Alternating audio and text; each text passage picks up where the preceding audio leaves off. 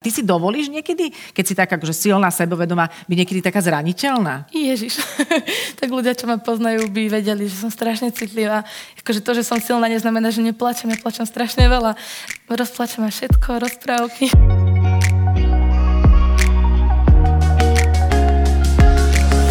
Milí kamaráti, vítame vás pri ďalších dieloch nášho podcastu. Vďaka nemu si pospomíname na najzaujímavejšie osobnosti, ktoré sme v uplynulých mesiacoch hostili v divadle L plus S. Zľahka sme našich hostí okresali o vizuálne súvislosti, ale stále nám ostalo dosť akustického materiálu pre vaše uši. Začína sa ďalšia časť špeciálneho podcastu Trochu inak. Patrí medzi naše najúspešnejšie bojovníčky. Vo svojej kategórii si pripísala na konto už aj víťazstvo na majstrovstvách sveta. Milá a citlivá, plná pochopenia a odhodlania, taká je dievčina, ktorá najprv musela vyhrať boj so šikanou. Ale či to bol boj, ťažko povedať, keďže si ako zbraň vybrala odpustenie. Svoj mimoriadne inšpiratívny príbeh v žltom kresle štúdia L plus S zdieľala Veronika Smolková.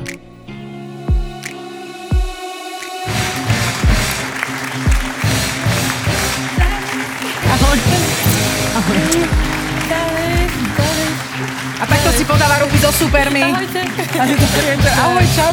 Čo si to priniesla? Ja som ti doniesla zúbky. Zúbky, ďakujem. Chrániš na zuby, to si dáme teraz do rozhovoru, rovno si to dáme. Ahoj, vítaj. Vítaj, čau. Ja to ešte teda doplním. MMA striking.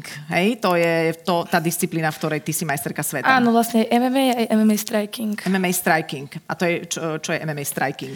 Vlastne MMA striking je čisto postoj v malých rukaviciach.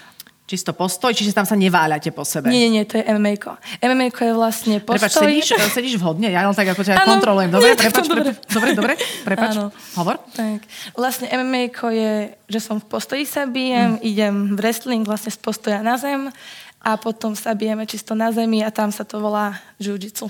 Aha, dobre, čiže majsterka sveta si sa stala v stoji. Áno. Dobre, v bantamovej váhe. Áno, bantamová váha je vlastne 61,2. Presne? Áno.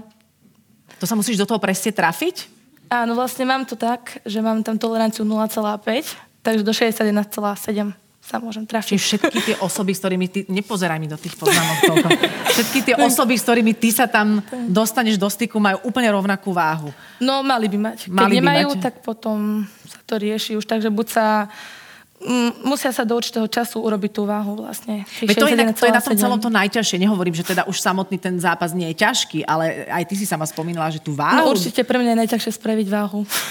Lebo veľmi rada papám.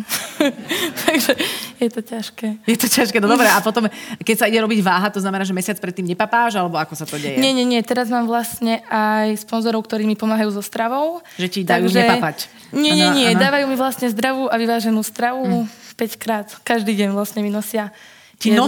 Áno. Sponzori ti nosia jedlo. Áno. A to je v podstate, to je niečo špeciálne, že to sú také, ako by teraz to nechcem znevažiť, ale také granulky pre MMA fighterov, alebo čo to celé je? Nie, to je vlastne len normálne zdravá strava, ktorú oni vyvážia, do množstva, čo môžem zjesť, aby som urobila váhový limit. Aby mi tá váha išla pekne dole. Okay. Bez toho, aby som tak drasticky musela chudnúť. No dobre, ale podstatné je, teda hovoríme o tej tvojej ženskej kategórii, tam máš akú veľkú konkurenciu? Koľko je žien, ktoré ty by si mohla v tomto regióne? Hovoríme stredná, východná Európa, kde sa investuje. Koľko je tam dievčat konkurencie schopných? Ja si myslím, že konkurencia je veľká. Ale na Slovensku je jedna veľmi dobrá fajterka, Lucia Sabová. A v Česku, keď oni už všetky vlastne z tohto profi už prestúpili ešte do vyššej organizácie, do UFCčka, ale to ešte mám čo robiť, aby som sa tam dostala. No dobré, a v majstrovstvách sveta bolo koľko dievčat? Na majstrovstvách sveta sme boli dokopy 6 v kategórii. A tam si zvíťazila. No my ti ďakujeme veľmi pekne za takúto reprezentáciu. Ty si začínala inak, keď hovoríme o týchto športoch takého kontaktného typu, ty si pretláčala najprv. Áno, ja som robila arm wrestling. Ja som vlastne robila aj fitness, plávanie, arm wrestling, ale nikde som necítila takú vášeň, ako cítim teraz pri tomto, čo robím. Lebo ja to neskutočne milujem. A tú vášeň teraz máš v čom konkrétne v tom celom?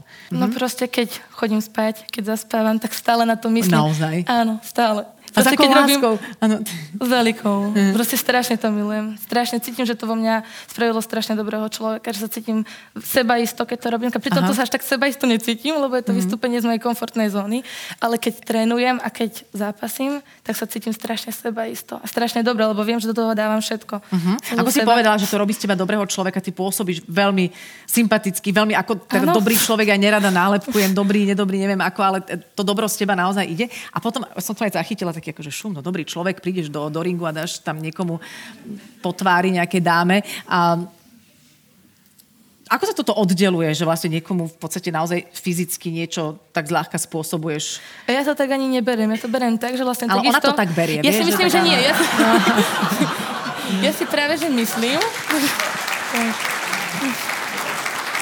Ja si myslím presný opak, že takisto ako trénujem ja, trénuje vlastne aj tá súperka, takže my sme vlastne obidve pripravené dostať v podstate. Áno. Jedna výhra, jedna prehra, ale ja si nemyslím, že to berem ako dajakú bitku. Ja to práve, že berem, že to vôbec není nič agresívne. Ja mimo tej klietky som podľa mňa strašne kľudný človek, že nikto by na mňa nepovedal, niečo také robím. A zrazu prídem tam a cítim, že proste aká je zo mňa bojovníčka, aká som sebaistá v tom, čo robím. No veď, ale aj tam musíš byť pokojná v tej klietke. Tam nemôžeš prísť, že hysterická nejaká... No ani neprídem, lebo som uklodená. Ja sa predtým vždycky zmeditujem. Áno? Meditujem a robím dýchové cvičenia a vidím, že ako mi to strašne pomáha.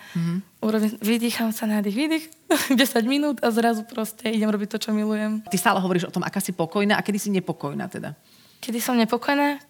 Keď musím robiť rozhovory, alebo celkovo, keď musím vystúpať pred kamerou, ale viem, že to je veľmi dôležité a týmto viem, že dokážem pomôcť aj viacerým, čo sa hanbia, že proste dá sa... Podľa mňa treba vystúpiť z komfortnej zóny. Áno. Ja aj veľa citátov čítam a proste jeden hovorí, že pravý úspešný akože bojovník, fighter musí v kuse každý deň vystupovať z komfortnej zóny.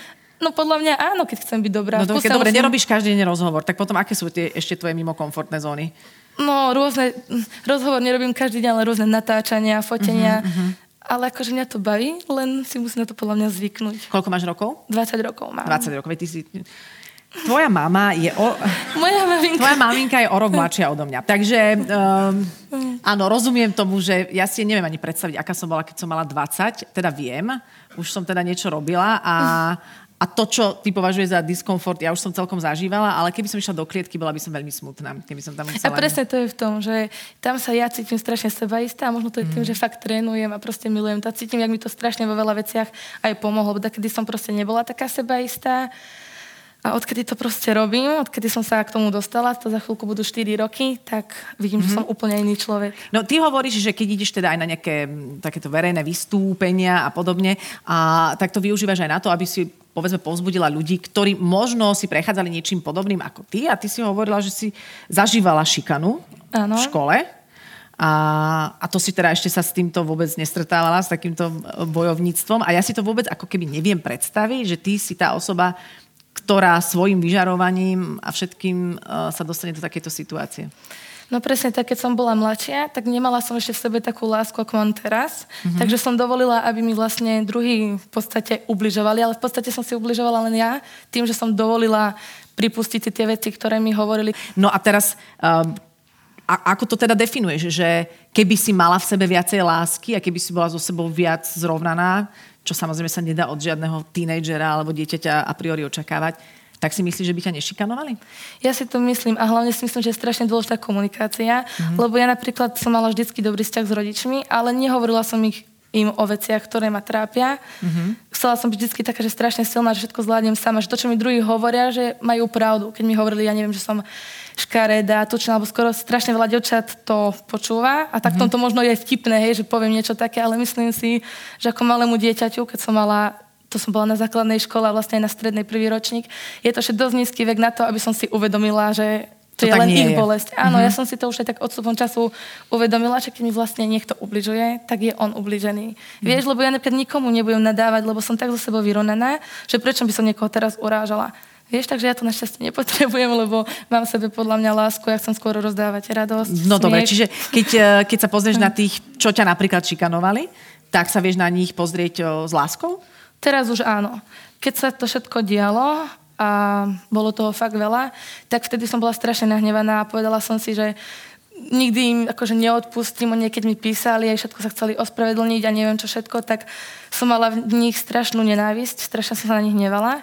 A vlastne odstupom času som si povedala, že proste to boli deti a skôr sa hnevam na dospelých, ktorí sa na to celé pozerali a nič s tým neurobili. Mm-hmm. Lebo čo, deti, keď to majú dovolené, tak budú ubližovať druhým. Asi nemali takú lásku ako ja, lebo ja proste som nikdy, ja som nepochopila, prečo mi niekto robí zle, keď ja som v to nebola učená. Mm-hmm. Ja som vždycky bola taká, že som dostávala veľa lásky a všetkého a zrazu som prišla do veľkého mesta a som si povedala, že pre Boha, že takéto zlo niekde existuje. Tak to je zaujímavé, ale keď hovoríš o tom, že si dostávala veľa lásky, keď niekto dostáva veľa lásky, nebojí sa rodičom povedať, čo ho trápi. To možno aj tým, že som ich fakt tak veľmi ľúbila, aj stále ľúbim, že som im to proste nechcela povedať. Ich zaťažiť. Áno, nechcela som ich proste zaťažiť. Mm-hmm. Ale už teraz vidím, už teraz mám s nimi taký vzťah, že keď sa niečo deje, poviem im všetko. Mm-hmm. Či je to dobré, či zlé, proste im to poviem a už to bereme tak pozitívne. A čo by si teda poradila mladým ľuďom, deťom, ktoré možno sa s týmto stretávajú, že v kontakte s tými ľuďmi napríklad, ktorí im možno ubližujú?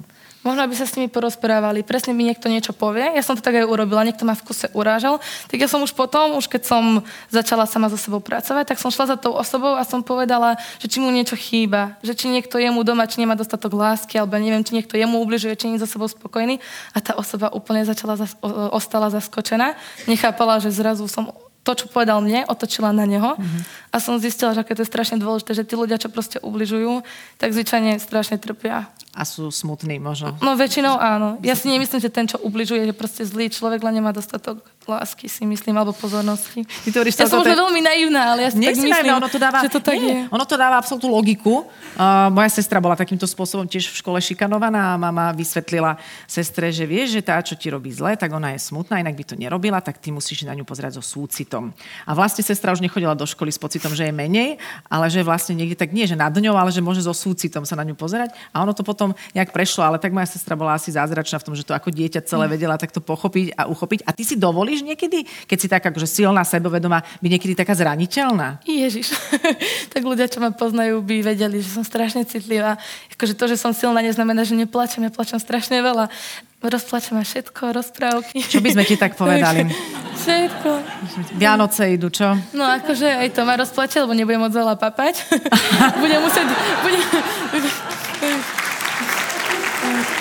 Tento cupcake si potom môžeš ozdobiť. A toto mi bude chutiť, keď to môžem.